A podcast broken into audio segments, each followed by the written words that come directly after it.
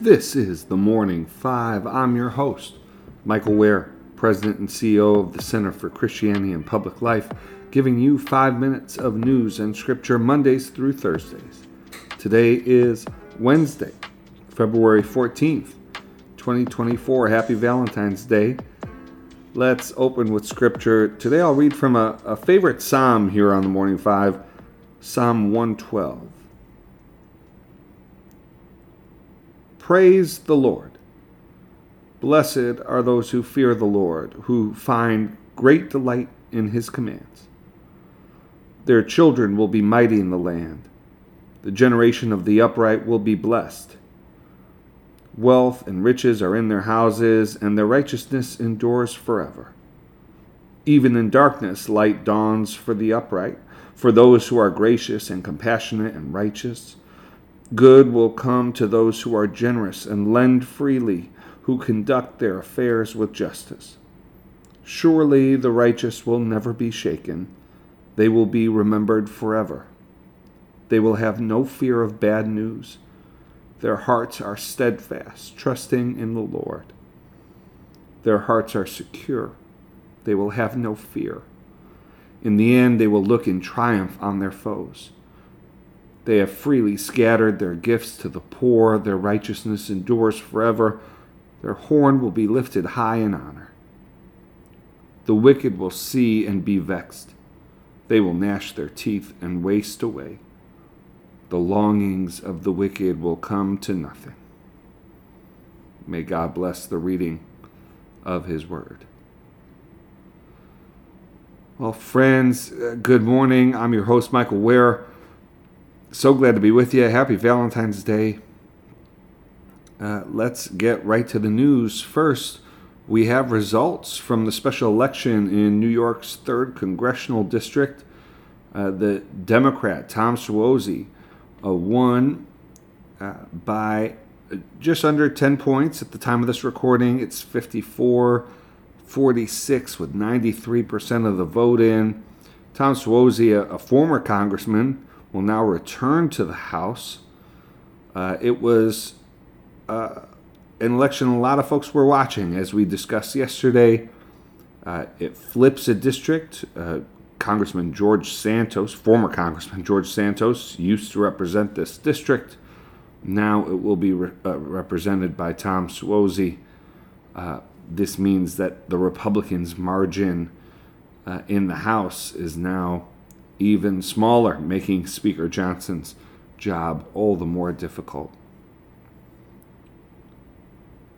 Next news item uh, before the uh, Republicans' margin in the House got tighter tonight, uh, Speaker Johnson brought back up the impeachment vote for Homeland uh, Sec- Secretary, uh, Homeland Security Secretary Mayorkas who, by a 214 to 213 vote, uh, uh, partisan vote, uh, the only uh, it, bipartisan opposition, but uh, uh, only Republicans voted to impeach Secretary Mayorkas, making him the first sitting cabinet secretary in U.S. history to be impeached. this uh, impeachment. Uh, the, the, the, the grounds of it were uh, a charge that Mayorkas was not enforcing uh, federal law regarding uh, the border and immigration policy. The impeachment articles uh, will be delivered to the Senate, and the Senate will, will now go through a go through a, a process. Senators will be sworn in as jurors in the impeachment trial for Secretary Mayorkas. Finally, uh, the Senate did pass a Ukraine Israel aid bill, and President Biden, as well as Senator Mitch McConnell are calling on the House to bring it up for a vote. There are a number of potential paths forward here. Uh, there could be a discharge petition uh, if 218 members of the House uh, request a vote, then a vote will take place, but that process can be difficult. Uh, Speaker Johnson can also put forward an alternative plan. Uh, and as we discussed yesterday, it's possible he tries to uh, bring up a border security immigration policy uh, of, of his own to attach to this bill. But we'll see how this unfolds. There is significant pressure for uh, given the circumstances on the ground in Ukraine, for uh, the U.S. to move forward with this package. And so we'll see. Uh, we'll see if this week brings additional action here or if we uh, will enter into uh, another week of deliberation around uh, around this this aid package.